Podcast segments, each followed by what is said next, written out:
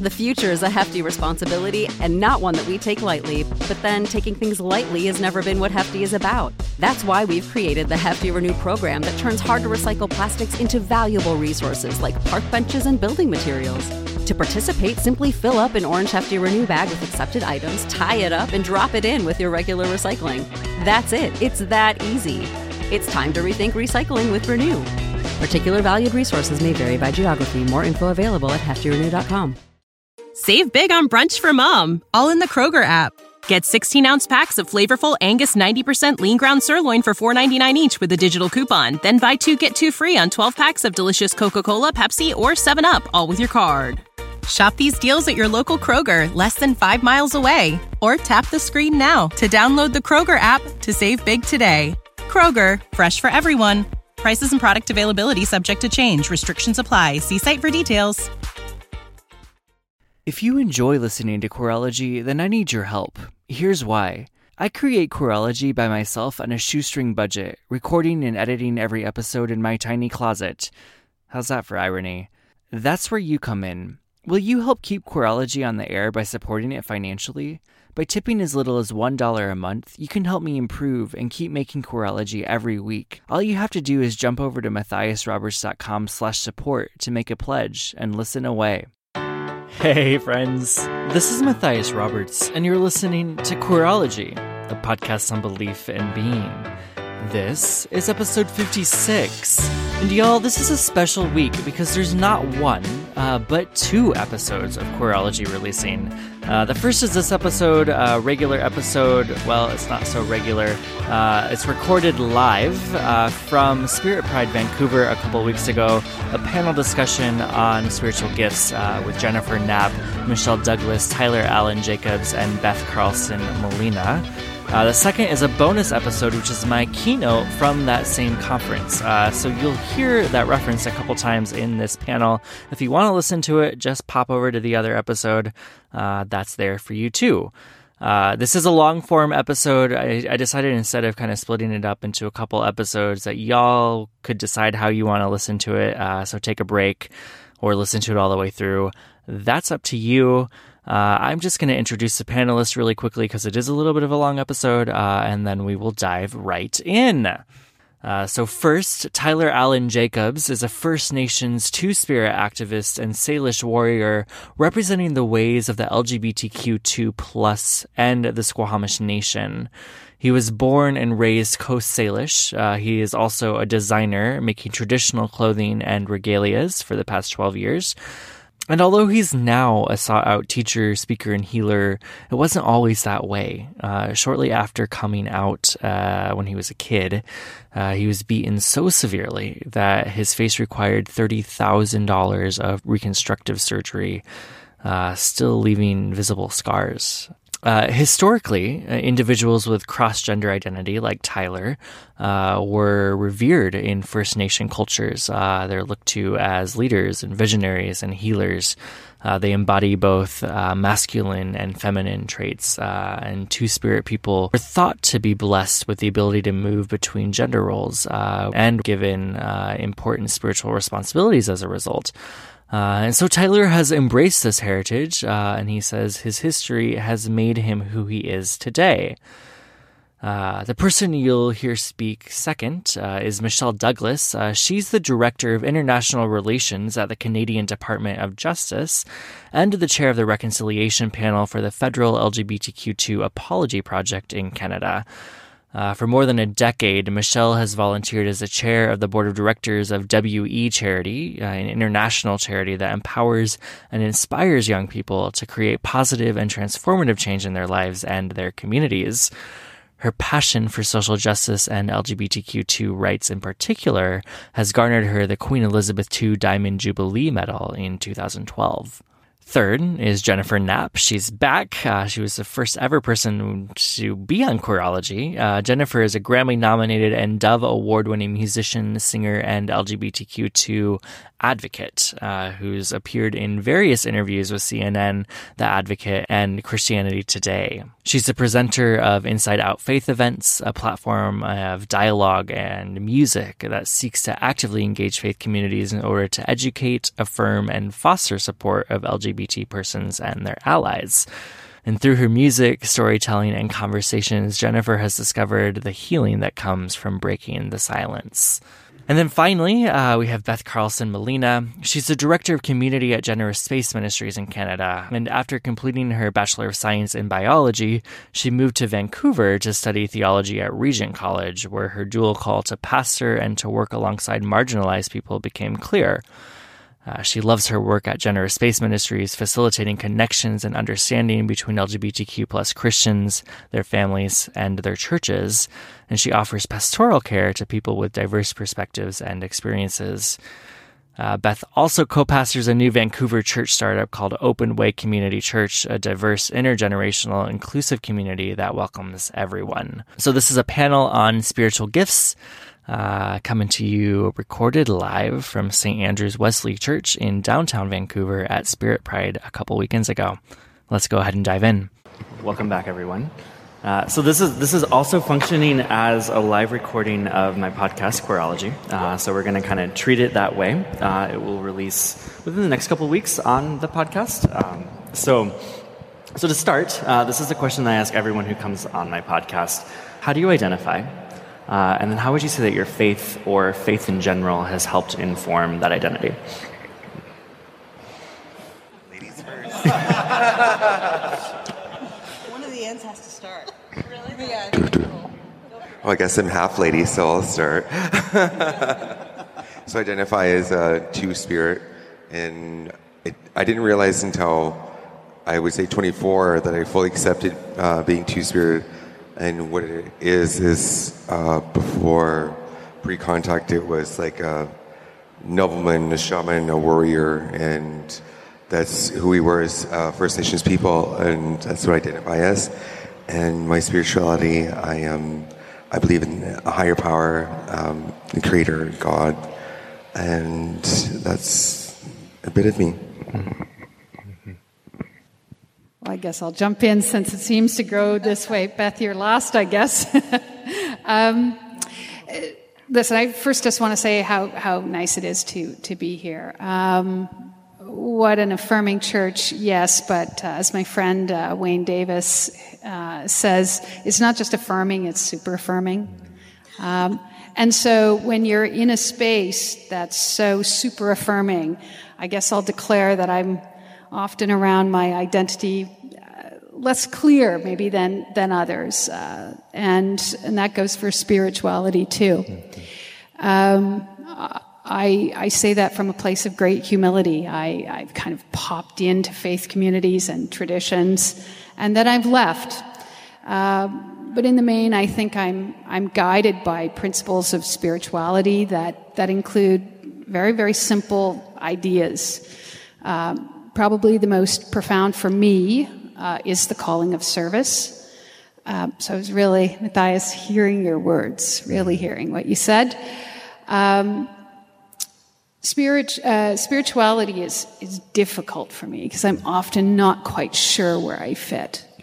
But I know I believe in respect and dignity and find spirituality maybe in those ideas.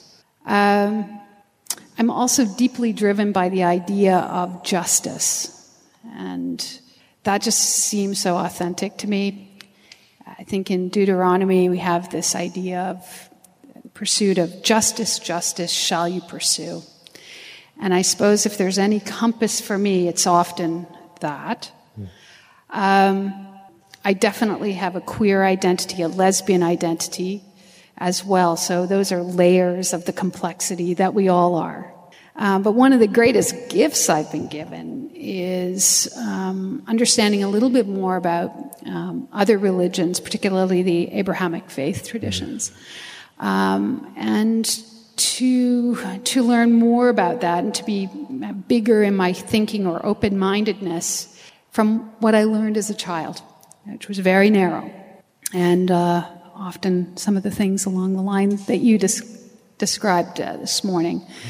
Um, and so to acknowledge my partner, Nabila, who's really um, very spiritual, but also um, an adherent to Islam and, and following that faith tradition and, and understanding how that has to work as in partnership um, and learning about that. But if I think at core we start from the place of respect and understanding, tolerance, uh, those things seem pretty authentic to me. And uh, I find a lot of comfort in, in that place.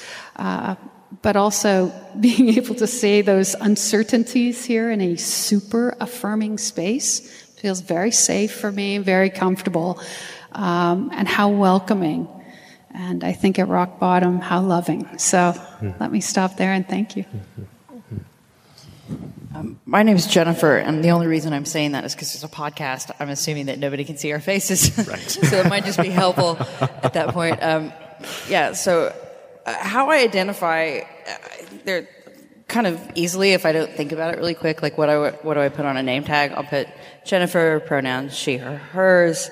Uh, as far as faith tradition, uh, I would probably mention I'm a lesbian because that's really helpful to people. For some reason, it's fun to just watch people squirm when you say lesbian. For I don't know why it makes me squirm, which I'll get into that in a second. So, like, yes, I'm in a same-sex relationship. Uh, uh I the faith tradition that um, I relate most to is Christianity. So it'd be really easy to say, I think what people expect me to say was, how do you identify? Well, I give you my pronouns and I say, I'm a lesbian Christian. And as soon as I say that, I'm going, ack. None of those things are even remotely represent the way that I feel about myself or the way that I identify on a day to day basis. I don't get up in the morning and go, lesbian. I don't get up in the morning and go, Jesus, or any of these things. I, I, take these things for granted so much of the time, which seems remarkable to me since I do advocacy work, since I'm in the public, and since I think deeply about all of these things. But I gotta be honest, when I'm sitting at home, like with my hands kind of Al Bundy in my pants, playing PlayStation, I don't think about any of these things. I don't think about how to identify based on my sexual orientation, which I think is oddly strange because I don't want to tell you something about me because of somebody else. Right? I happen to be in love with somebody else who happens to be in my same gender, and all of a sudden now this is a point of conversation, and that to me actually offends my partner more than it offends me. Because why did they get dragged into this? Like, what did they do wrong? Um, so yeah, it's a really interesting thing. So I, I feel like that's uh, allowed, but yet at the same time, I deeply understand that the, the, the circumstances of my life while people are watching, it's really helpful to be able to have these these markers of identity that help other people know where they can begin with me. Um, and then when I say that, if I'm lucky enough to have a microphone, I always say you can begin there, but don't write a book about it. like this is only the starting place of where we begin to have a conversation. And the same thing I would say about my faith. Um, it's taken me a long time to get to a point when I talk about Christianity because for me it's just as loaded as sexual orientation and gender. Um, when I say to you, what kind of Christian are you? Like, I have met so many different kinds of Christians, I don't even know what you mean. Like, I'm waiting for code words for you to unpack that before I even be, know how to begin with you what does that mean with me? So today, what I say about that is I use Christianity as the language. It is the language at which I process my spiritual experience. So that way, when I begin to talk to other Christians, they might understand that, especially in the States, where Christianity for some people is a very strict theology, it's a you have to believe in these things or you're not.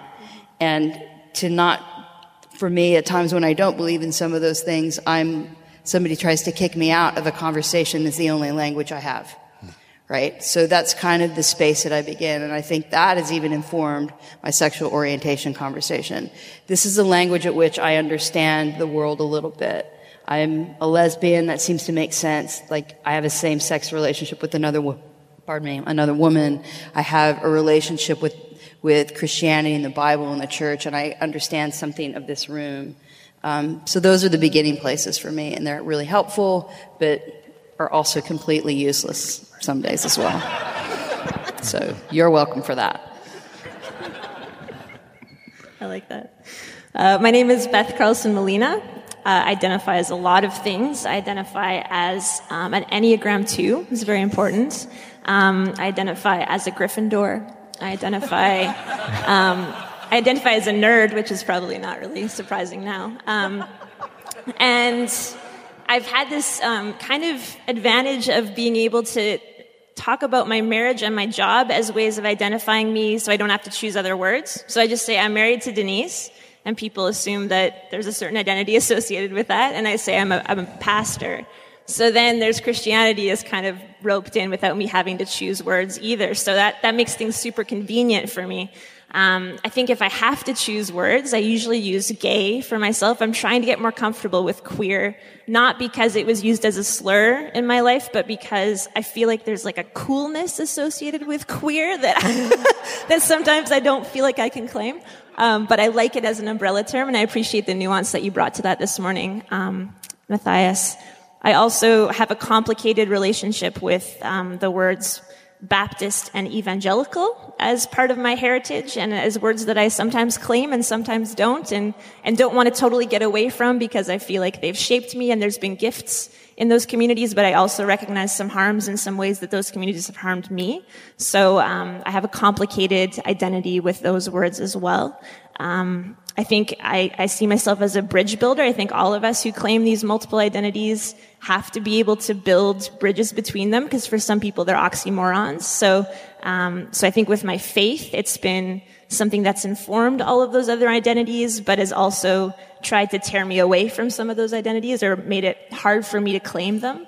So, um, yeah, my faith has been the thing that keeps me going, the thing that makes me realize that I am beloved and that I am a child of God no matter what. And that's, I think, the most important core identity. And I love what you said about identity being a starting place, like a place to begin. Because part of my nerddom is that I'm a bird watcher. it's, it's a twitcher. So am I. I'm a twitcher. What? Yes, high five nerd. Yes. There you go. Okay. So, um, so in bird watching, you're always trying to identify birds. I also try to identify plants. These are parts of myself that I'm saying in front of a lot of people apparently right now. Um, but you, are trying to figure out what the bird is. But once you figure out sort of the species, the type, there's like all of this variety that you can see in that particular bird, right? Like you can hear a song that all these birds, yeah, of course, yeah. Jennifer's nodding. Um, so I think that there's this sort of generality to labels, but there can also be this particularity. And if we just use them as stereotypes, if we use them as like, oh, you're gay, so I can kind of understand who you are just from that word, um, we, we miss that sort of uniqueness and that particularity. So I'm going to hold on to that place to begin. I like that. I'm going to nerd out for a second here. Like, as a twitcher, like one of the things you do is you go th- as a bird watcher you go through these and you're looking for one of the most minute bits of detail off of an animal's after, after off of a bird, like where's that little speck of black on the beak? Yeah. where it's supposed to be or what is a particular behavior that you're looking at that bird should be in this tree doing this thing at this time not what it's doing now and it can really throw you for a loop because you kind of go oh this is suppo- i swear that's supposed to be you know a tufted titmouse but that tufted tis- titmouse is totally not where it's supposed to be. It's not the color it's supposed to be. Is it, what is wrong with this tufted titmouse? and I just like Say saying that because I knew it would really make you guys weird. But that's kind of one of the things, and you even like all the things that you do to identify and kind of categorize these birds that help you kind of know the lay of the land and enjoy the beauty of them. You get these remarkable days where they're not doing anything that they're supposed to do by the book. They're not, they're maybe a little bit off color or they're, you know, a spot's yeah. in a different place.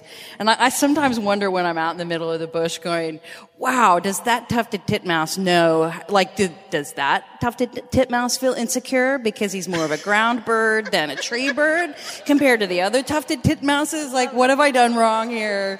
Because that guy looks pretty chill, and I need to learn to be like that tufted titmouse. So We're taking over the podcast. Is bird watching now. You know, sorry. I'm sorry. We can name it birdology, and it's going to be great. It'll Do you try it. Get a, a good uh, segue from there. You have totally. a good uh, transition. Um, yeah? I'm going to do a hard transition, so it'll be. Uh, so, so the theme of kind of what we're talking about today, and the theme of this this whole spirituality conference is spiritual giftings, uh, and and something that I didn't talk about in my talk, but one of my favorite researchers is Brene Brown, uh, and she defines spirituality as the awareness that we are all connected, uh, and that there's something that connects us. Uh, so it's a very broad definition, but but kind of using that definition of than spiritual gifts. We could maybe frame it as the gifts which connect us. Um, I'd be I'd be curious, maybe to start. what kind of thoughts does that bring up in y'all? Uh, where does that make your mind go? Uh, when, when we think about this idea of spiritual gifts, uh, and then our particularity within our own faith traditions, within our, our sexual and gender expressions, um, where, where do you go with that? I got to jump in. I listen. I, I don't know if I, I, I would ever frame it that way, but I want to take it kind of in the way I live my life from a place of me to a place of we. Um, and I find that just kind of that's the connection for me and looking for all kinds of like ways. Although I have to say that as I'm hearing, you know, the conversation about bird watching, I'm like, but I really love airplanes, but, but they fly too, so maybe I can be part of that, right? But anyway, uh, but I was stretching on that. But, but I, I don't do, think so. I think the sequitur see? has to be made. See, like, go okay, for it. Okay, so I'm, I'm there. Um, but uh, yeah, for me and uh, trying to find community, no, like in unconventional ways, looking from me to we. I wear it on my bracelet. I try to kind of live that as a philosophy because I find it super compelling. And who really wants to do any of what we do alone? So looking for community deliberately, like in ways and connections, I'm like, actually, I love nerds so much and relate. So, but it's only a way because I think nerds are super cool and I want to be part of that like club. So club is more, you know, code word for me for we. And so it's just like connecting, right? Like looking for unconventional ways. I don't know that there's much more to it, but it does take you out of a place of being selfish, I think, if you're really deliberate in looking for it even though sometimes I am selfish. I'll, admit it because, well, hashtag human. But that's okay. Um, we're always challenging. So that's, that's my space. Love the we. And that's why I love being up here. And it's really cool. I can keep going. I, well, I, I, I, I will know, say I, am a, I'm a therapist. What I was thinking so about when, when you were talking about we, like that universal kind of collapse that we have to a, a communal space, right? And not the, just the deep drive to not be alone, but the deep drive to actually participate with other people.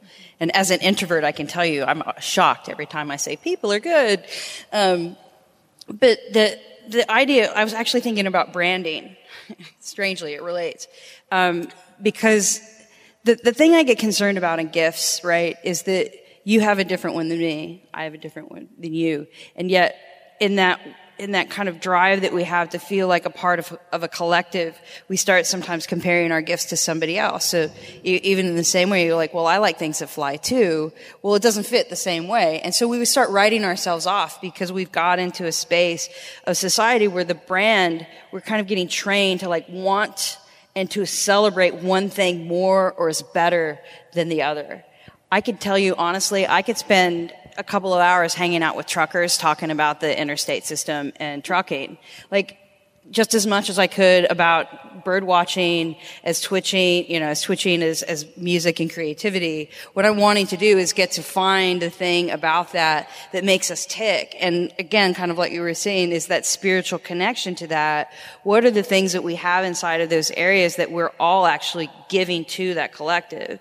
And, and that's where it kind of circles back to around to like the weird kind of challenge that we're faced with the we part of us is that we kind of we want to be together. And part of the backside of that our wanting to be together is we all want to be together because we're invited and we're all welcome. And one of the best way to be welcome is that we all look like each other and that we're all doing the right thing or the cool thing.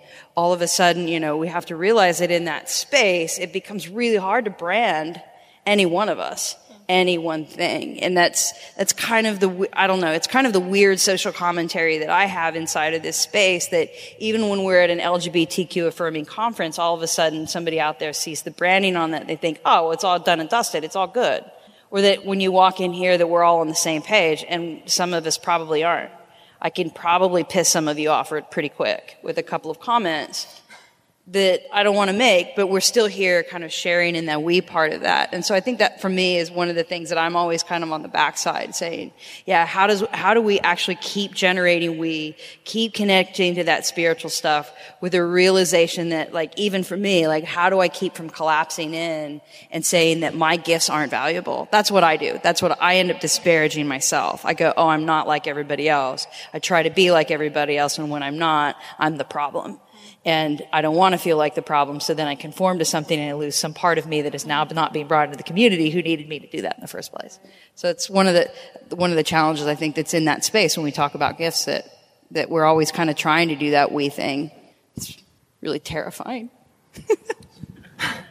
I think also when I think about community and queerness and spiritual gifts, I think about the queer community having this gift of chosen family.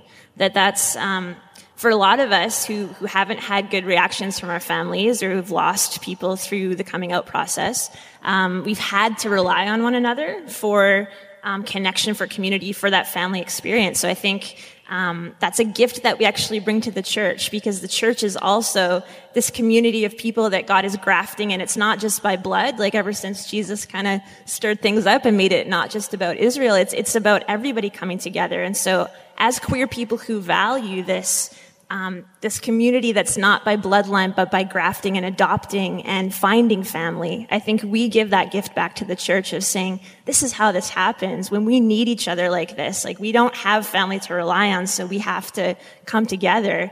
We can show the church how to be that for one another as well. So I think that's a gift we bring. Um, it's kind of that, um, I think it was Andrew Solomon who wrote Far from the Tree. He talks about these communities of people who have things that aren't in common with their parents. So they're not passed along genetically. So things like disability, things like um, autism, things like being trans, being gay, and how we form our own communities around those things. And that's and that's a different way of doing it than most of us are used to with race or with culture where things are passed down. But I also think there's great gifts around community that come through culture. And I, I was just thinking about Tyler and how um, I've learned a lot about adoption and about welcome from First Nations communities in Vancouver. And so I'd be super eager to hear your take on community and what you've learned um, through that stuff. Yeah. Back to me.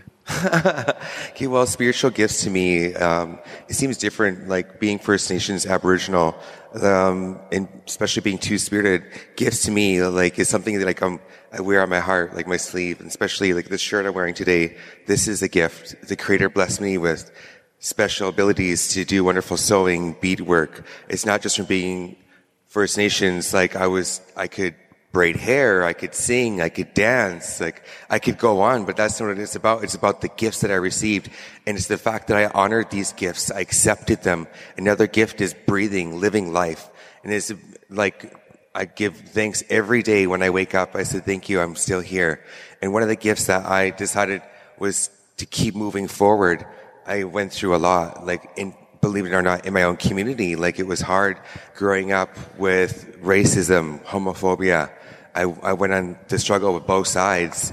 Dealing with it was emotional, heartbreaking. But no, I didn't let that attack me. I didn't let it upset me. I didn't let it bother me. I kept my head up. I was like pushed around by people in my community, gay bash, stabbed, run over by a car. All these things never affected me is because the fact I accepted the gift of life and keep on living, move forward every day and always give thanks. And community is huge to me. Um, it took a long time, to like, to move stones and bricks in like our community. Um, I come from the Squamish Nation and it's a reserve of I would say 300 people, but our nation is 6,500 strong, and we have 17 reserves, and I just live on Capilano. So that's just a part of the community, and I had to leave that community for the other community because I felt I wasn't safe or I wanted to do more. I did enough in that community that I'd branch out. So I left my native community for the LGBTQ2S community, and to me, community is heart, home, family. Uh, it doesn't matter what color your skin is, doesn't matter what size you are what clothing you're going to wear. It, community is love for one another. And you always got to remember that. And so that's, I don't want to keep going too long here, but that's uh, what community means to me. And spirituality is very strong. And I went on a spiritual cleanse, um, 2011 to realize where I'm going in with my life. Like I was headed down the wrong path. So it's just like this walkway right now. It's, it's the, the natives call it the red road. So I decided to walk on it. Yeah, sure, I stumble. No one's perfect. And it's up to you to decide to take that step back on the right road. And I believe like the higher power bestowed this on me for a certain reason is because of the gifts that I have. Hmm. You're talking about accepting the gifts that you have. Um, and I think, I would imagine, I know for me, like for each of us, that has been a journey. Um, to learn to, to actually see gifts within ourselves, um, to accept those, to to learn to celebrate those. Um, I mean, I'd be curious about what that process has kind of been like for each of you, learning to see the giftings within ourselves, accepting those, learning how to use them in the world. Um, what was that process like? I, I can say that when it took me a long time to accept all those gifts. Like I, like I said, I went through all these struggles and things, and I didn't let all those define who I was. And I, I was actually on So You Think You Dance Canada, and that was one of the things that gave me my confidence back, and that was accepting the gift that I could dance. And then, sadly, I was run over by a car, and then I was told I was never going to be able to dance again. But it was the fact that I believed in the higher power and the creator, because it's back to accepting those gifts. I believed in, I was, so I went to ceremonies and so that's what I did to accept these gifts. I didn't just accept them. I worked hard for them. I went to sweat lodges, gatherings, ceremonies, rituals that like were, haven't been practiced in over 80 years. And it's because I accepted being First Nations. I accepted being two spirited. So it took me a long time to earn earn all of these, and that's why I say earning it because I earned it, and then when I earned it, I gladly accepted it, and so I wear just like I want to be relevant with what they were saying earlier with the birds. Like I'm wearing a bird on my shirt today because I was like, oh, what am I going to like? Uh, being two spirited, I was like, oh, a part of a gift is like, oh, you're masculine, you're feminine. Today, I was like, you know what? I'm going to gender fuck them, everybody. I'm like, is that a guy or a girl? Like, like I, I love doing that, and that's one of my gifts is gender fuck mind fucking people. And sorry, excuse my language. But I don't let that upset me. Like, yeah, people are like, oh my God. I'm like, no, I'm like, I keep my head up and I walk high. And I'm like, yeah. And then it took me a long time to shut my mouth because I'm a strong warrior. And it got me in a lot of trouble though. but now it comes to time, time, day and age. It's 2018. I'm not even going to waste my breath on those people that can't even accept themselves.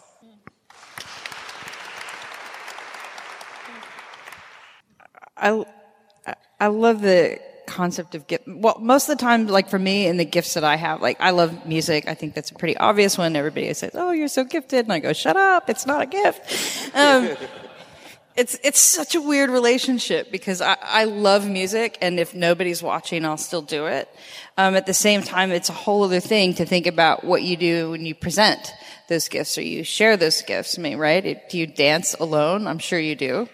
Um, but it's a different scenario, right? When you decide what to do with that thing because it seems somehow incomplete if you just have that gift and you don't enter it into the community. So for me, I've often felt like for a long time, I felt like that was a burden um, between like for the years I had as an artist, and I'd been doing that work um, as a as a contemporary Christian music artist, and then I quit all that, and then I realized that I, I really missed doing music, and I wanted to go back and do that, and then I was really terrified of what that meant with my sexual orientation, kind of being a fact, like was I going to have to disclose that? What was that going to be, or whatever? But I felt like those two things combined were like a burden that was on me. Like it's a weird thing about a gift is it's kind of something that you have, it's yours, and you have a choice then to kind of to polish that and to accept it, I suppose, and then work on it, right? Because then it becomes something that you, it's not just something about you; it's something that's cultivated. It's it's it's stronger. It's it's useful. It's meaningful. It's not just sitting there. Like, how many gifts have you gotten for Christmas that you just go, eh, you're just sitting there? Okay, right? but can I ask you? I, I, got a question about this. So, do you do you see those gifts though as an inherently God given. Like, does that, is that a place that you relate to? I, I just that's really pro- that's probably struggle. not a language I would use. Okay, but so I, I, think a lot of other it, people so I wonder, would. Yeah, okay. So I can, think many people would say this is a gift from God. Um, I have wrestled with that, like Jacob at the foot of the ladder or whatever. I mean, like this, I don't want this shit. Take it away because there's an obligation for me. Like in that narrative, I will say that there's an obligation. You either let it collect dust on a shelf and it sits there staring at you like a diet plan you're not doing, right?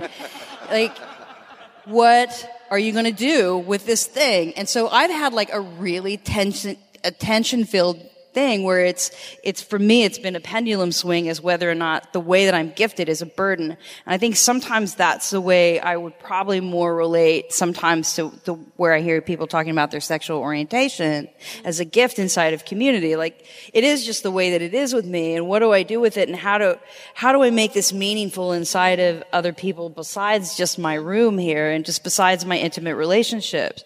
And so I, for me, it's like, it does take cultivating. It, it takes recognizing of that. And that's a language I think that's really helpful in this room. I think we often use, most of us understand accepting our gift. But I love what you're saying, Tyler. There's a point at the accepting of that gift, you begin to cultivate it and you begin to embrace it in a way that says it could be this in its state and it's sufficient.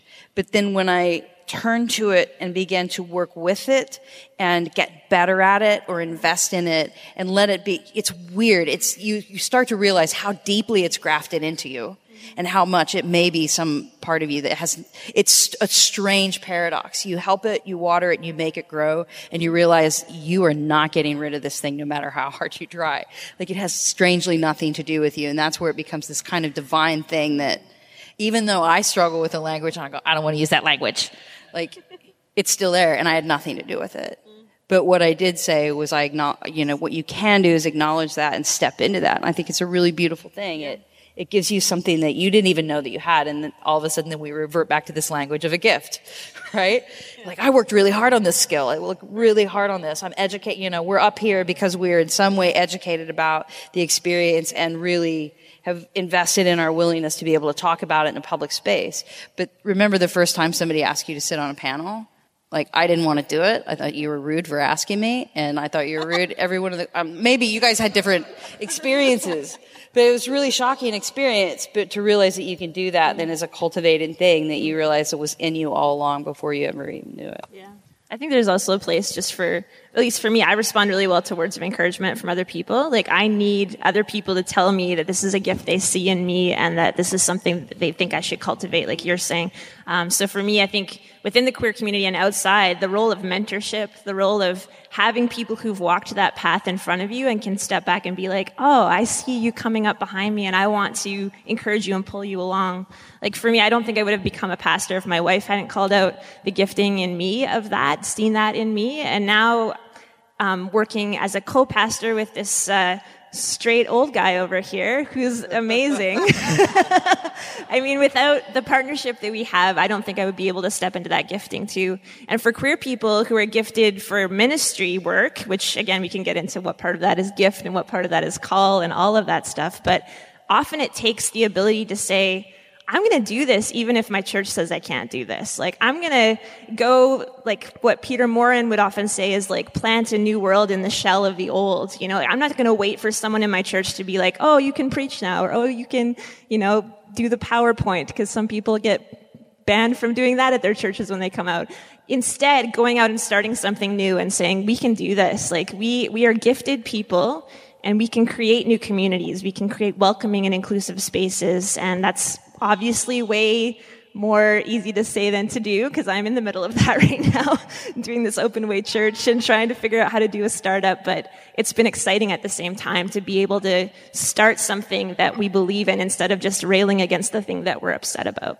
Yeah, I, I love that idea too because I really relate to, to what you've said. And um, for gifts, I, I think it is a matter of kind of experience and, and acknowledging it, starting to get comfortable with what, you turn out to be pretty good at and leaning in in the space of, of, of that. So I love that concept of lean in. Of course, we know Sheryl Sandberg wrote that book about it, but something about that talked to me and I said, oh, I think I lean in sometimes, even when it's hard, and I'm probably not great at it, but I'm getting better. And there's, there's space there for me, and I'm going to take it because I want to play on these issues. And I don't mean a, to, to be, to use the word play, but I want, uh, I want to participate. That's a way better mm-hmm. word for me. So I want to participate in these issues. I want to, want to lean in more and finding, finding spaces of affirmation. that's why I come to a place like this because I'm not sure. I'm still leaning in a little bit and finding comfort there and validation, right? Like you're affirming, you're saying, okay, that's, you've got something there, go with that. So then that's validation for our gifts and it makes us feel better. And I think spirituality is like that too. So even when I'm uncertain, sometimes I'm like, actually, there's something that works there for me because that is a dividend when I'm even more open than I'm probably comfortable doing. Hearing you saying things that I'm totally relating to, too, just about kind of also risking a reaction from somebody else that you're totally fine with no matter what you hear. Like, yeah, okay, so it took me to my mid 50s to get there, but I think I'm closer, right? So, okay, so you've gotten there before me, but I'm learning from you, so that's cool.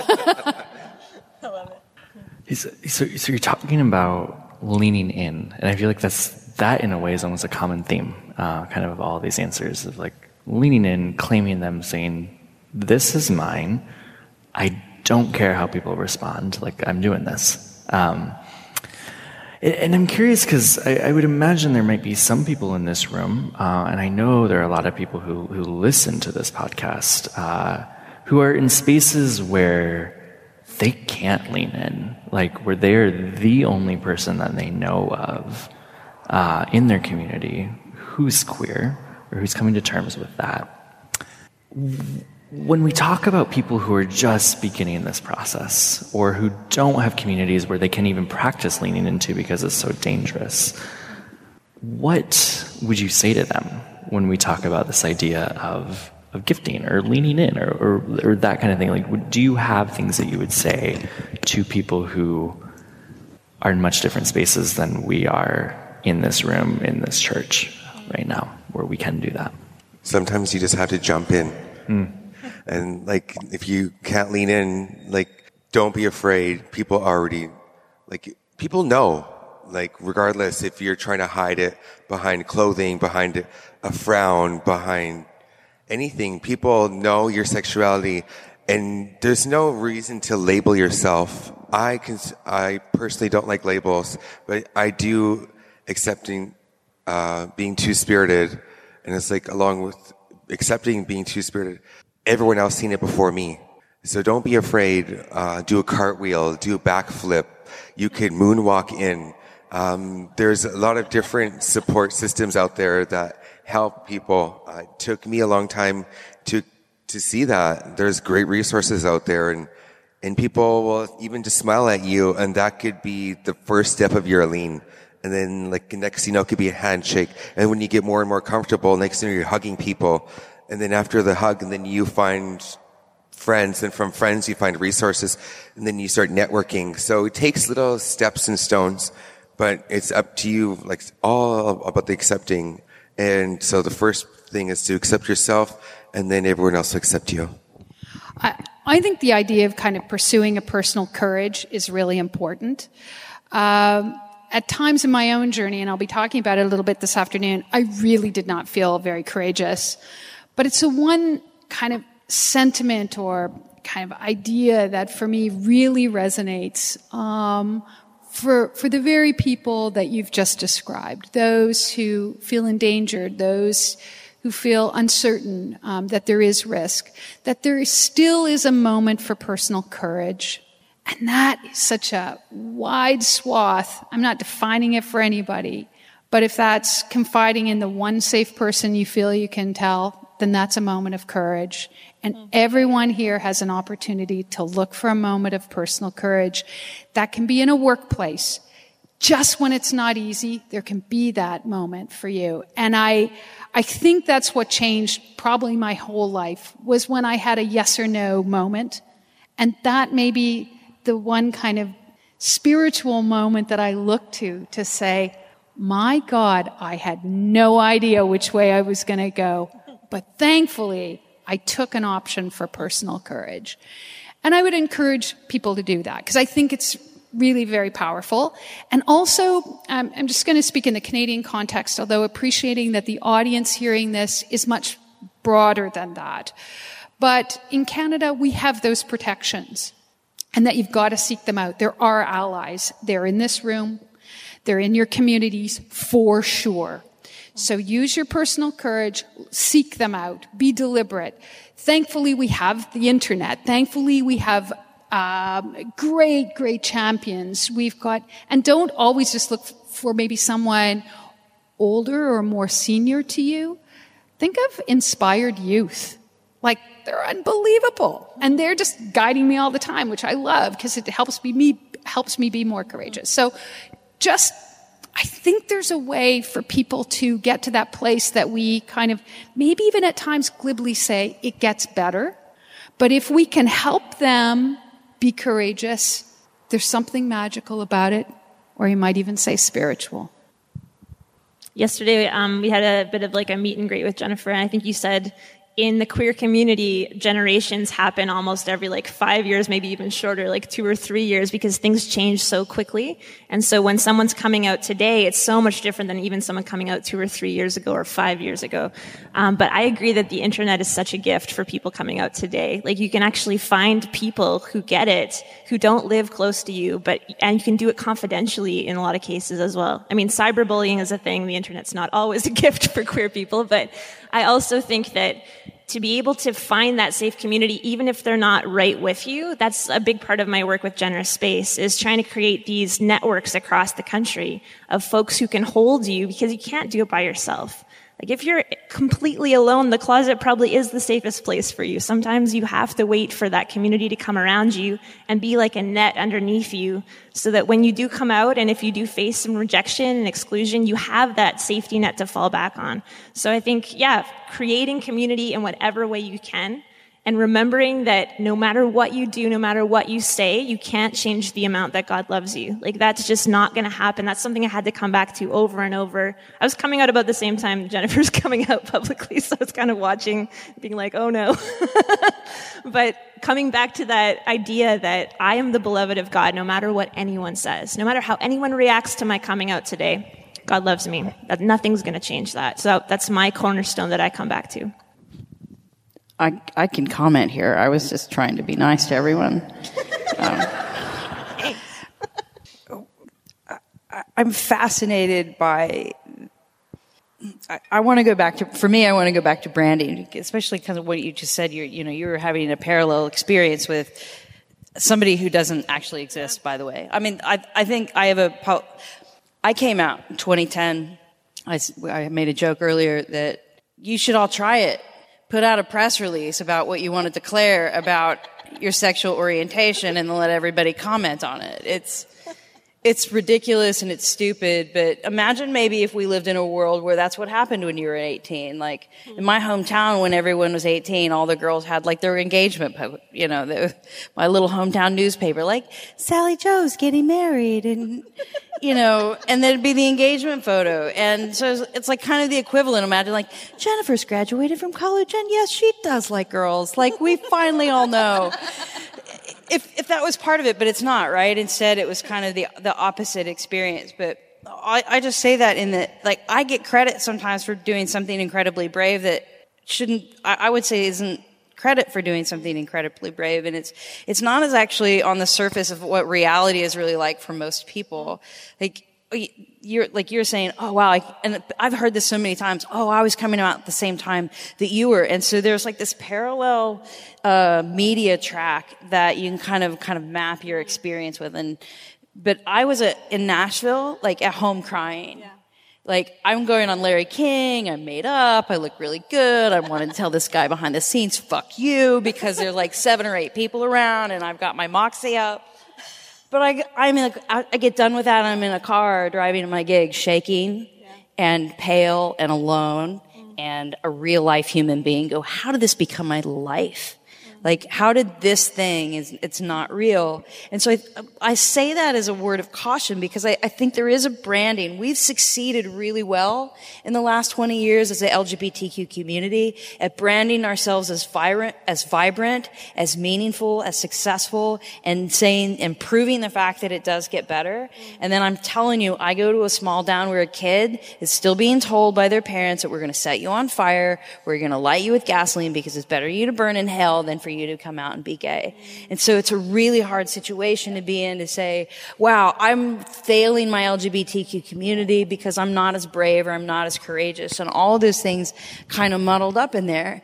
And the very subtle things, I love what you're saying. It's the subtle moves of courage get lost in the media and the branding and the, the bravado that we can collectively bring together is still an intimate, amazing, fragile moment that happen in the today, I'm just saying the one thing and nobody else knows the seismic shift it takes for you to go, I am, and say the next thing.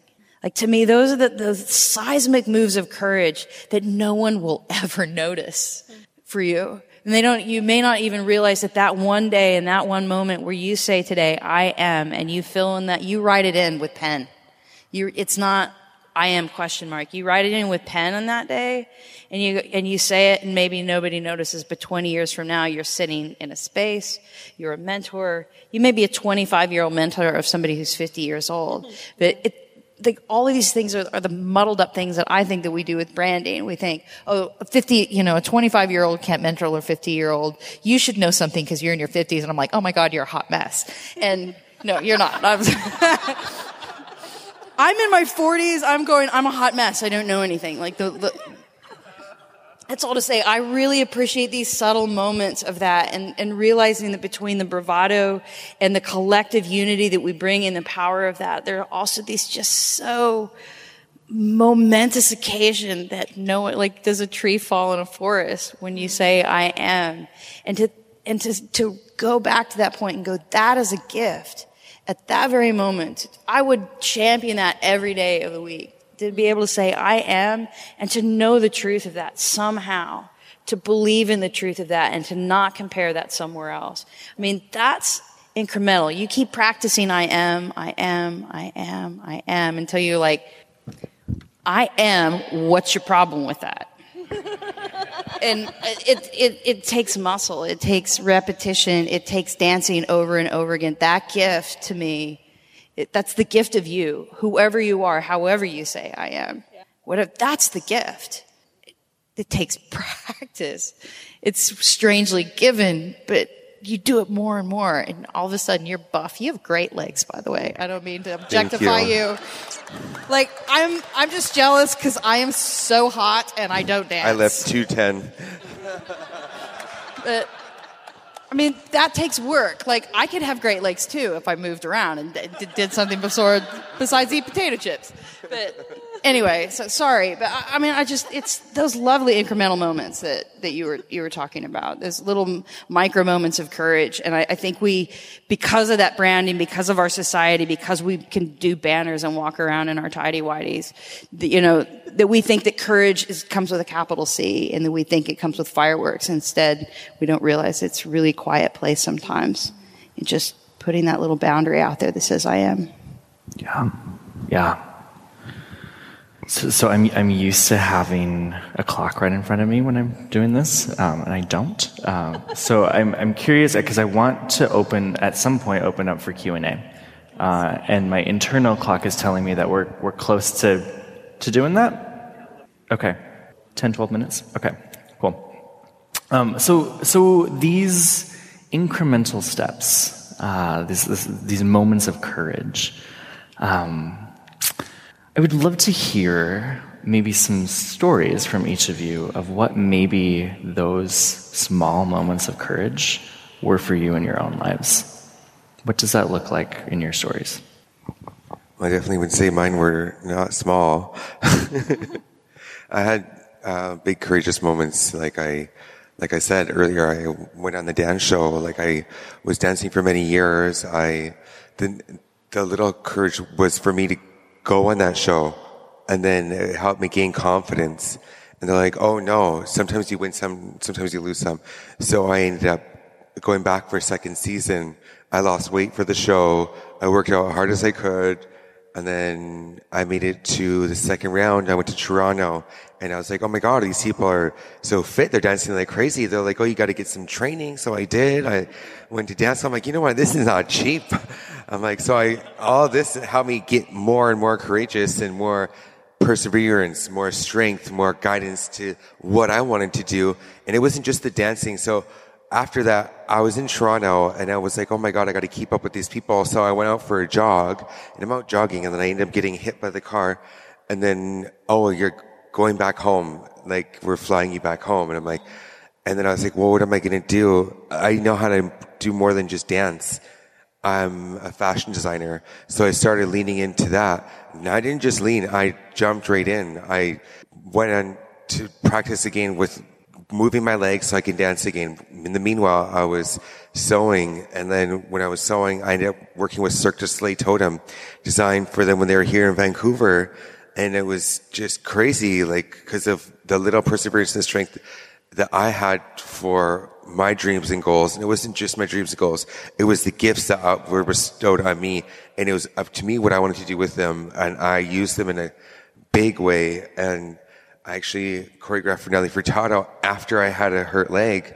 And that's because of the strength that I had to do what I wanted to do. And that was a big part of my story was just being strong and just don't be afraid. A moment for me that, that stands out in the last eight years and particularly because of my willingness to, to take on the conversation of LGBTQ advocacy, because I don't think it's a given just because you have a microphone. So I'm going to pair two things. One is when I first came out, I was doing an interview and a guy said to me in an interview, I don't, it's fine that you're gay. I, we're just afraid that you're all going to turn into an activist. Like, cause apparently that's what happens when you have a microphone is that you, and you come out. Um, which actually isn't true. Not every artist or every public figure who's an ad, you know, who is is gay or queer or whatever comes out and, and makes this their job. Um, I did choose to do that. Um, but a few years later, I just said yes to being in a church and, and speaking at a church. Um, and I was actually in Lynchburg, Tennessee, which is the place, uh, the home of Liberty University. I don't know. Does that have a familiarity to you and Jerry Falwell and, you of course, hurricanes and stuff that we've all started over the years? Um, it's amazing the power I have. Uh, so it was a, a, national coming out day, and this particular church in the neighborhood was having an, uh, a blessing service that was inclusive of the LGBTQ community. I was there playing as well, and there were some Liberty U- University students who came over, kind of like in a kind of like I don't know if I'd want to. They were just kind of on the DL. You could tell they were trying not to be noticed, kind of people. And they would come up to me and they were talking to me about how it was it was a real step for them to be able to even walk in and be around a known public gay event because if it got back to the university, they could get demerits at their school. Um, if anyone even like whether they were gay or not, if they were it, at this particular thing, apparently the university had said if you go to that event, uh, you will get in trouble and you are going to be pe- penalized as a student by the university for taking that action. And they said, you know, a Jennifer Knapp concert, and I was just like, what? Like that, like I was pissed. Like just as a person, like that was really weird. But that day, and prior to that, I kept saying, prior to that, I was saying I'm a person of faith. And anytime I would talk in the press and the media, I would, I would say I'm a person of faith because I didn't quite know how I wanted to relate to Christianity at all. Um, but having had that experience, I, I realized one, I was slowly becoming an advocate in some way that I was willing and I was able and had the gift of being able to take being a person in this position of pressure and tension on behalf of somebody else. And that was like a light bulb day for me when the, the students came in and said they were going to be punished for their being there. And I was like, well, this is bullshit. So I grabbed a, a camera and went over to Liberty. And I realized that I wouldn't, like, I would realize actually I was really afraid of Liberty University. Like, as an individual, I was like, whatever. So I went over to Liberty University, a place that I had played to thousands of people, to screaming fans, you know, at that university. And now, like, not only was I not welcome on that campus as the person that I was, but the students that were there weren't invited to even like me as a human being. I was like, well, that's not cool because I'm awesome. So I went, I went over there and I filmed this video and for the first time on a camera, I claimed my faith. It was, it was an act of rebellion, uh, like with Liberty University in the back. And you would have thought that I was robbing a bank. I mean, I'm sweating. I'm getting out of the car like this is some amazing covert mission. The groundskeeper, like, what is that old lady doing with the camera? Like, that's all. But in my mind, there was this thing going on. But it was, it was a moment for me that, that, that was a moment of courage that nobody really was watching. I kind of created it somewhat for myself now that I look back. Um, and then I put it out on the internet because everything you do now is really important for everyone to see. And, but it was really important. Like it, I realized it was like this kind of cycling gift of somebody saying, no, you can't. Somebody going, please do. Um, can you do it? Yeah, like all of these people involved in that narrative. But for me, along those moments, every time was just like a little moment of courage and saying, yes, okay, I'll do that next thing. Yes, I'll do that next thing. Yes. I'll do that next thing, or you can't. Well, that's not right. I got a little bit of energy. I can put a little bit into that. It's kind of all of those little moments for me that, but that's, that's one little scenario that, that I, I go back to in my own narrative that says, well, how did I get here? I think for me, my greatest fear is is other people. Like I, I not there's many ways you could take that, I guess, but I'm a people pleaser. Like I, I want to be liked by everyone and I want to be approved of by everyone. So for me, the act of courage was the coming out step because I knew that in doing that, I was going to piss somebody off, no matter what I, no matter what my theology ended up being, no matter what my decision about whether to get married or whether to keep my job at the church I was working at. Um, somebody was going to be upset by that. I couldn't please everybody. So in a way, I think the coming out experience was a huge part of my like journey of sanctification, to use a churchy word. You know, it was a part of helping me let go of this crutch of people pleasing that I'd been using my whole life to, because I was afraid of what people thought um, and trying to say no like that doesn't actually decide my salvation. That doesn't actually affect me. I need to be living from a more grounded place of this identity i have as a child of god. And um, so to be able to come out and say i'm marrying denise and I'm, i can't work at my baptist church anymore and neither of us can. We were both pastors at the time.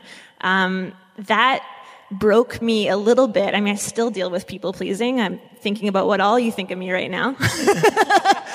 but, but I think it helps. Shame. Oh, I know, right? so I think it just helped to break me out of that pattern of constantly doing what I thought everybody else thought I should be doing. Um, and it's, it is those tiny little decisions. It's that one little word you slip into a conversation because you're always coming out, right? It's choosing to talk about the fact that you're queer when you don't really have to. It's, um, it's all those sort of heteronormative moments that you kind of step into and, and queer. And, um, so it's these tiny little steps. But I think for me, um, one conversation for me that I was dreading was just talking to my parents about the fact that I wanted to get married. And I think I still claim that decision to have that conversation as a moment of probably the greatest courage I had. I had to have like a meeting with my friend who was a life coach to get ready for that, like practice and like get my all my siblings I was out to and they all knew it was coming. And so just having that community around you that gives you the courage to actually have it. And in the end my parents have been incredible. They've been kind of like the unicorn Christian pastor parents who are are there for you and are are supportive. And that's given me a lot of courage to take forward into other conversations. So yeah so, Beth, picking up on your word about um, little words, um, I, I have a moment that I link a lot of my life to, like one moment that happened 30 years ago this year. So it was when I'd been fired by the Canadian military. I'm going to be talking a lot more about that this afternoon. And I went to see a lawyer. And at one point, he says to me, So you have a really good case but you have to decide. Are you going to sue them or are you going to leave it? Is it yes or is it no?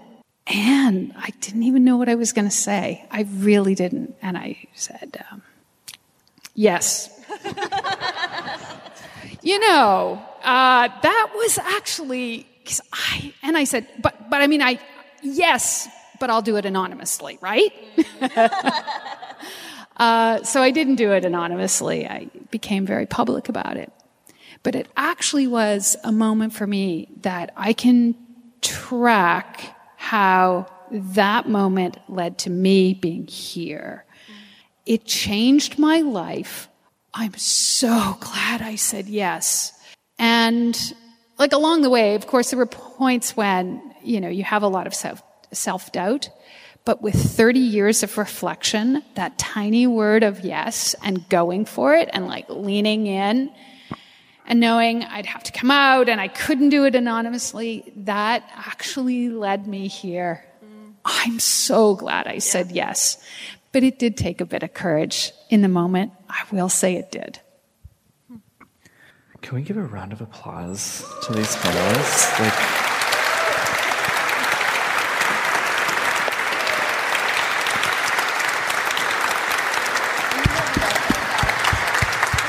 yeah.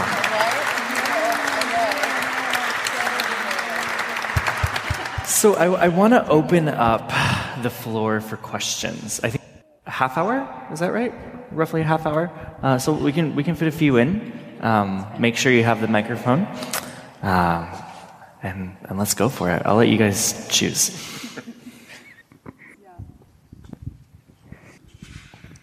I'm just curious, because you know, you've all gone through painful things. Um, how did you manage to show mercy and forgiveness to those who treated you horribly, altered your life in such painful ways?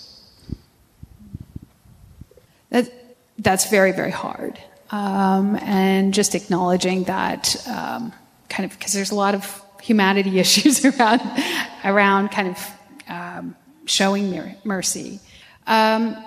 But for me, it's like a super deliberate way of living that just says, as an eternal optimist, who someone, uh, I'm just someone who just has, has that good fortune to look.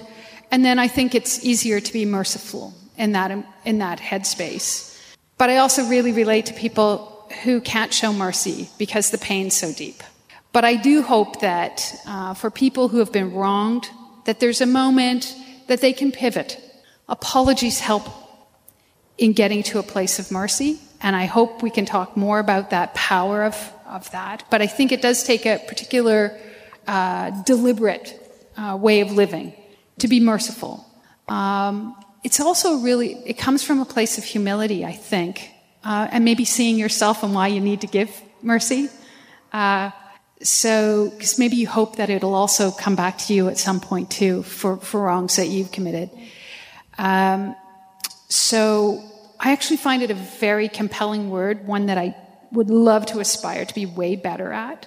Um, but showing it uh, is probably how you live as an optimist or live with optimism um, in significant parts of your life.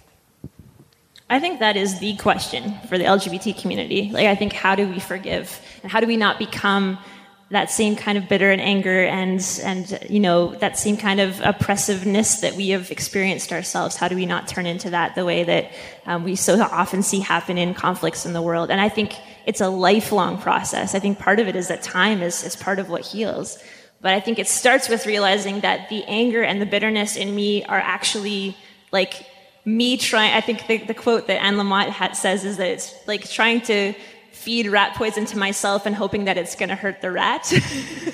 but it actually is only hurting me. Like I'm the one that's suffering from this unforgiveness and this bitterness that I'm holding on to. So very practically saying this is not a livable long time, long-term thing for me to live in. And then getting to the point where you can say with, I think it's Bishop, um, or Archbishop Desmond Tutu who said, I, I let go of my right to retaliate, of my right to do something to harm you back. Like that's the first step. It's not just like I feel warm and fuzzy towards you. It's just I'm not going to take revenge on you. I'm going to let God be the one that holds the justice. And then to say, where have I seen those same roots of the same things I see you doing to me in my own self? Like, how can I actually realize that I'm capable of the same things humanly? And that's a progression that I think sometimes can take a whole lifetime and then to be able to actually see a mirror in the person instead of somebody who's completely your enemy. Um, but that's again just this whole lifelong journey that I think we're all on in a way, and we have to help each other in that. That's something we can offer back to the people who have hurt us. It's crazy that you asked that question because today I actually just seen one of my attackers on my way here because he's from my community and I realized how much I forgave him and it was just all because of how I like accepted and realized like I'm fine with myself and it wasn't my issue that I had and it was because I forgave him the, the fact that I could even walk past him and I thought it was like maybe it's a reminder of strength uh, maybe it's like the creator, the God, a higher power, reminding me how strong I am and just to keep walking forward. All I want to do is synthesize what you guys have just said. I mean, for me, like, I think of that mercy is a choice, um, and it's a practice. Um, there's a little bit of that in what you said, and this is kind of one reason why I keep coming back to to work in faith communities because I think we understand something about we don't necessarily always execute well, but in spiritual practice, at some point, we have to engage in what do we do with the turmoil that is within us. Most of my rage is centered around some way that I've been wronged or some way that I'm wrong at myself or whatever. Those, those internal kind of spiritual practices that I do try and understand the way these energies work. Um, I've been wronged uh, by people what, and going through the process of what happens next then. What is just, ask myself these really challenging questions of what is justice? Will that justice make me feel better? How will I feel better? Like to go through that whole work, be, it's practice and it's a choice to do that practice. And like I said, why I, I kind of want to go back to my faith communities is like we have in our traditions a long history of showing that we should be competent in this practice. And I, do, I feel like that's a challenge of a religious community, regardless of the LGBTQ issue. I feel like that's a challenge facing our faith communities now. And I love seeing resurgence in Christian communities, opening up indigenous and other cultures. Like Christians in America for a long time have not like you're a Christian or you're going to hell. Like that's what it was. Like Catholics are not Christians to some Southern Baptists. I mean, that's how narrow this thing had gotten. And for me, my tradition had really forgotten the art of mercy and grace and spiritual living and what it meant to kind of go through the practice of what our faith has taught us, the practice of what these words in our sacred texts are telling us. What does that mean? And that's, that to me is a rem- like that, tr- like mercy becomes really trite when you make it a religion. You're supposed to forgive. You, you've been wrong, therefore you forgive. Like that's, that's something that you can do, but that's not a spiritual practice. You don't know anything because you haven't learned how to do it. You haven't practiced the gift of mercy. If you have to repeat it over and over again, even when you don't, it's not muscle memory. When it's feeling contrived. It's the choice of being able, for me, it's the choice of entering into that. And that's not, I've had a lot of uh, LGBTQ people look at me very angry when I say that it's a choice and you have to decide whether or not you're going to give mercy or not. Um, I think you do have to decide. That's that's my, you can throw your darts at me if that's a problem. But I think it's, it's something that it has to be practiced. And the more that you practice it, you start to realize how fragile it is. And when you practice mercy, you realize that the people who are angry at you and punishing you have, it's, they have incredible pain and anger and hurt that, that's being sent to your direction that they don't even know. They're sending it to everybody. And you got picked today. And those sound like, you know, I don't know. I, I don't want to make trite out of things that are really complicated, but I don't want to make mercy trite either. It is a deliberate thing that you have to do. And it's, it's the challenge sometimes we have to really look as an LGBTQ community. I, how much more do you want me to take, man? Like, right? The part of us are going, how much more do I have to take? It's enough. You don't get to do this to me anymore. You have to, those national days of apology. Australia had one with, um, had lobbied for. I love that. I didn't realize that had happened here in Canada at all. Um, the Aboriginal community in Australia had been lobbying for years to get the federal government to do a national day of apology, and it seemed like, and for the people who didn't understand it, um, it seemed like a joke for a long time. Like all they want the prime minister to do is stand up and say you're sorry, and they didn't understand. Like after this, this whole thing happened, it, it, did. It became kind of a space. If you weren't inside of it, it felt like it was just this exercise that you witnessed.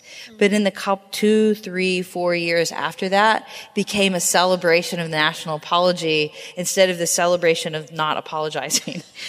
Does that make sense? Like that day became this, this thing. And I think the legacy of that is a really interesting thing for us to think about. It's like, what in that moment of mercy am I going to begin to do? Am I going to celebrate the fact that I acted out of mercy here or I acted out of vengeance? Mm. But the, the, choices of that and practices of that are, are really challenging, I think. But mm. that's what I appreciate you guys saying. There's, you both were talking about like the, a moment where you had to kind of somewhat choose that space. Well, it's about breaking chains too. Um, like it, being First Nations, like it was forced upon, like through the long line of history. Uh, my grandparents went to residential school. I was raised by them. My dad went there as well. Um, my grandparents put me in. They're like, "Oh, you're going to do catechism," and I'm like, "What is this?" And I'm like, "Didn't even really know." I I went to a school that was all First Nations, like, and like, and they are like, "Oh, all of a sudden you're doing this now, and you're going to get baptized." And I was like well, what, what is this? And like, oh, you're, you have to do this. I did this. And then, so I, I was kind of angry a while, but it's all about breaking chains too and accepting. And I thought I was going to burn when I walked into this church. I'm still sitting here. but the, the fact that like, it's because I'm not a bitter person. I'm not angry. Um, I'm accepting, like I didn't let those angry elders that went through, yeah, they went through a lot. And it is like, I'm affected by it, but it's about accepting and changing and breaking these chains and a lot of movement in the community. Like, it's an honor for me to even be sitting here talking on this panel. And it's because of the acceptance of me, come, like accepting this to sit here is because I'm open-minded. I have an open heart. I have open, like I always say, I'm free spirited. I'm not two spirited. I'm free spirited. but you're not, you're not saying that that didn't make you angry, right? That no, those no. moments, right? No, no. So like how, like where, like, where's the stopping? Like what I hear you saying is it's a stopping of the reciprocation of it's it. breaking the chain, like yeah. not sitting at home being that bitter person with yourself, whether if you don't want to come out, whether if you don't want to believe in religion, like it's, you're the person that is making yourself that way. No one's putting that on you. It's yours. It's all becoming to, my favorite word is acceptance. You'll hear me say that probably 30 times. I, th- I, think sometimes like the, the misnomer that like mercy gets a bad rap though, right? Is that it means passivity and allowing something to continue to persist. And that's not what you're saying. Uh, like, I don't hear any of us saying that. It's the choice of like breaking that chain. And sometimes breaking that chain is going, no, you don't get to do this anymore. Like, it stops here. But it also means like mercy is going, I, I'm not going to make you pay for this. Like, this is the, this is, I don't know, like, I'm curious about what anybody else thinks about that. Like, because uh, when I talk about mercy, sometimes I, often I get these charges of frustration of people confusing that with pa- like even passivism, thinking that passivism means that it's okay that and tolerating a, pa- a bad behavior to persist. So I'm cur- I'd be really curious about like in that vein of mercy. Sorry. I'm just, I'm real, no, I'm just really fascinated because it, it's, mercy is just such a beautiful thing. And I really do have like the most amount of hope in it. But then I'm also like really afraid that somebody's going to hit me when I talk about it. And I, let's maybe let that question sit. Because um, because Greg is motioning to me like, get it back on the floor. um, so yes, and like. uh, my question is more when you reveal your true identity and respect and accept who you are, was it a turning point to make a step forward toward your fate? So that was a question of uh, when you came to accept your identity, how that impacted then your connection to your faith. Yes, yeah. It's my French. it's my French. so, so kind of like, did did interaction with faith change in accepting identity? Is that kind of the question? Okay. Before and after. Yeah. Well, when I came out, I, I found that like culture was very important to me. So uh, I had strong faith and strong religion. Like I used it to help me get to where I am today. I, like I said, I give thanks every day and I started believing more and more and all these things kept happening to me, like more conferences, gatherings, panels, and it's because I believed in my culture, the society, and the creators bestowing these these stepping stones for me. So I kept kept the faith. I kept believing in my culture and the religion that I was growing up with, and and yeah, there's like Buddhism, there's culture, there's like there's a lot of different ways. But if you all come to it, it all comes together the same thing. It's all the higher power. And when I came out, I really started. I didn't realize how much I started praying. I was praying all the time. I'm like, forgive me, like, help me. I need strength. I need guidance. I need these things, these tools. And I, I really do believe that it helped, it helped me more and more to get stronger with where I am. Does, does anyone want to add something or should we keep? I don't think you can come out without your faith, with your faith remaining unchanged. Like, I think something's going to shift, whether it's like one of my favorite stories is Jacob wrestling with the angel. And I think you, you emerge from that wrestling with God, sometimes with a limp, but usually with a blessing, usually with a name, usually with, with some new way of seeing things. And so I think for me, when I work with, when I work with Generous Space, I get to meet all these LGBT people who have come from faith backgrounds who usually have to deconstruct their faith in a pretty significant way. Like they have to take, usually it's like a Jenga tower. I think there's an, there's an author named Mark Achtemeier who talks about our faith sometimes being like, if you pull this one piece out, everything's going to fall over. And, um, and it's scary. I think there's that slippery slope thing. Like if I change this one piece of my theology, everything's going to be on the ground. But then you find that once it's all laid out there and it's all collapsed, you can actually start to build a better foundation piece by piece instead of taking the whole Jenga tower together that's kind of wobbly. So I think for me, it was about building a better foundation for my faith. And now it feels stronger. For other people, it's about building something new with those blocks. You know, it doesn't look a lot like it looked before. And we have a group in our generous space community of people who call themselves triple A, which is atheist, agnostic, and ambiguous about their faith. And, and they belong in our community too. They're still trying to wrestle with what that means now. And, that, and that's a common part of the, the coming out experience is some people not being able to reconcile those things in the same way they could before. Um, but for others, they emerge with this stronger tower, this this thing that feels somehow more like they own it, like it's got life to it in a way that it didn't before, because they've kind of stared down the barrel of that doubt and that um, that wrestling with the angel, whatever image you want to give to it. Do we have time for one more?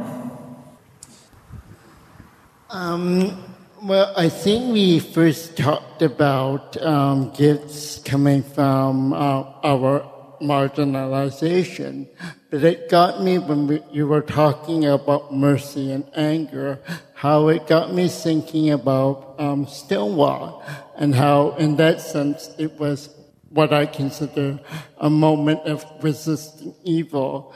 So I was wondering getting back to, and my mind is also about what's happening south of the border is perhaps one gift that um, one gift that the community can give us is how do we resist evil in a constructive way that allows us to stand up for ourselves but not become the evil that we're resisting. Uh, so, having been fired once from my job, I'm going to say that I'm speaking for myself personally, because um, I still work for the Canadian government. So, again, these are personal views and personal remarks. What stuns me about what's happening, even throughout the world, is the, the ephemeral nature of human rights and how much, um, if we have in uh, our experience uh, as, as a movement, as the LGBT Q2SI movement for equality, we've learned so much We've been through the AIDS epidemic where we had to learn how to be activists. We've been through periods of time when we had no civil rights, no legal rights. We were being fired. We were being denied access uh, at so many levels. We couldn't marry the person we loved. We have learned so much. We are an amazing community. We know how to seek justice and we know how to get justice. There are leaders in this community that are unbelievably skilled, the best of the best, world class. And now is the time for action. Now is the time to protect rights that have been achieved. If rights can be stripped so quickly, so easily, um, now is the time for personal acts of courage. Now is the time to say, we don't think that's the right way to go and to participate in democratic process to achieve that. There's, there's a huge tradition there, and there's a religious tradition associated with that. I just feel so compelled and inspired by traditions of movements towards uh, civil rights. But it's because now we're protecting some of the gains that have been won and hard won. So, all I'll say, I'm not going to deliberately comment on anything. But if you have a moment to participate, if you have a moment to lean in and tell somebody that's not acceptable to you, now's the time. Don't wait.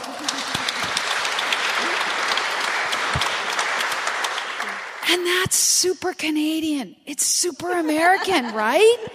So I don't know. I find now's the time. Lean in.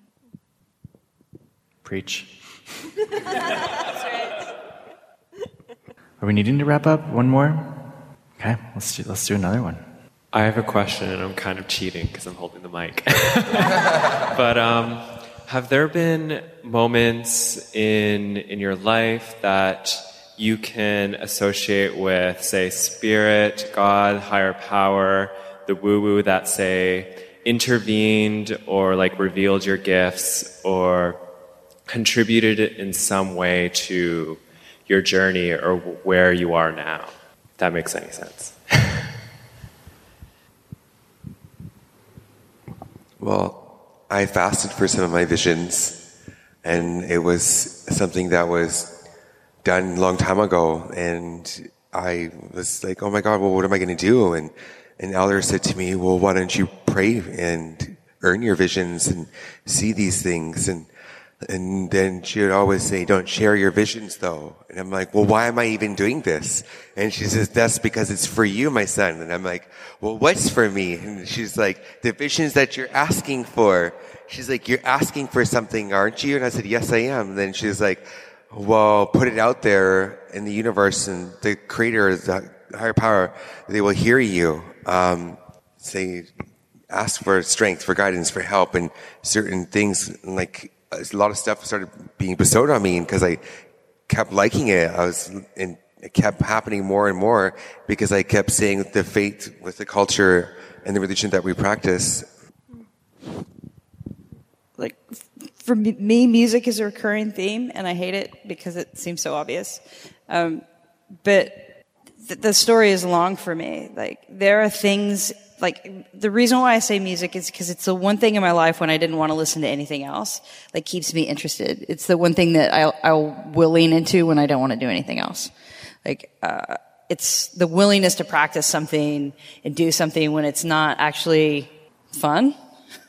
Strangely, you know, like I think everybody thinks music is fun all the time and that they forget about the skill and the hours and the insanity of repeating eight bars over and over and over for four hours, my partner will tell you that I'm insane instead of not a talented person. Uh, but music is a thing for me. Like through when I was a kid, I was 10 years, I, I, wrote about this in my book because I just, I look back and I go, oh wow, when I was 10 years old, I played recorder. This stupid. Like who plays recorder? It's a little, hours and hours and hours on end. And it was I like music is a gift for me to walk away and to think and contemplate for myself. It's meditative.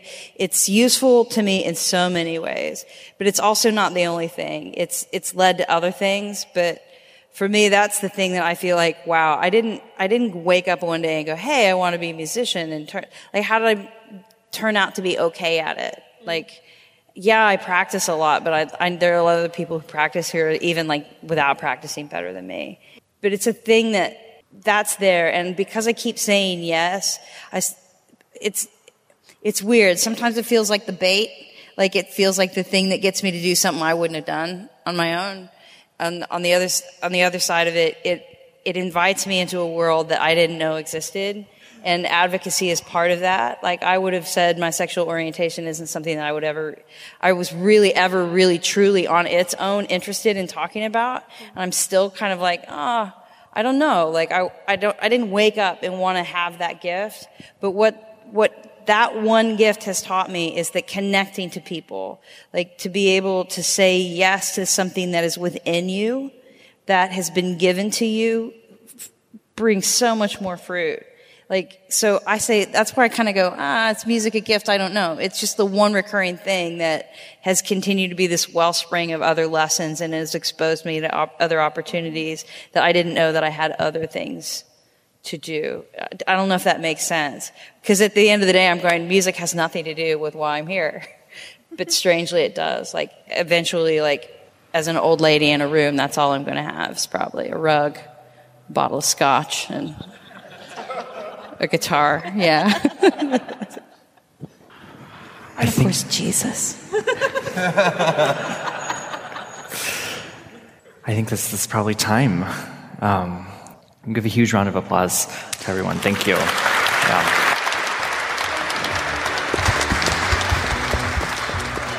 A huge thank you to everyone at Spirit Pride for such an incredible weekend. Like, wasn't that panel amazing?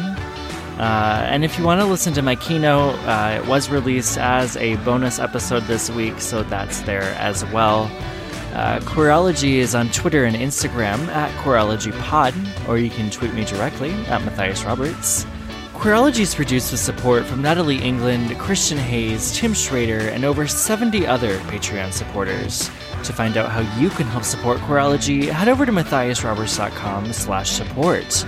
A really easy way to help support Queerology is by leaving a rating or a review. Do that right in your podcast app or head over to matthiasroberts.com slash review and it'll take you right there. As always, I'd love to hear from you. If you have ideas of what you want to hear on the podcast or just want to say hi, reach out. I'll get back to you. And until next week, y'all, bye. Save big on brunch for mom, all in the Kroger app.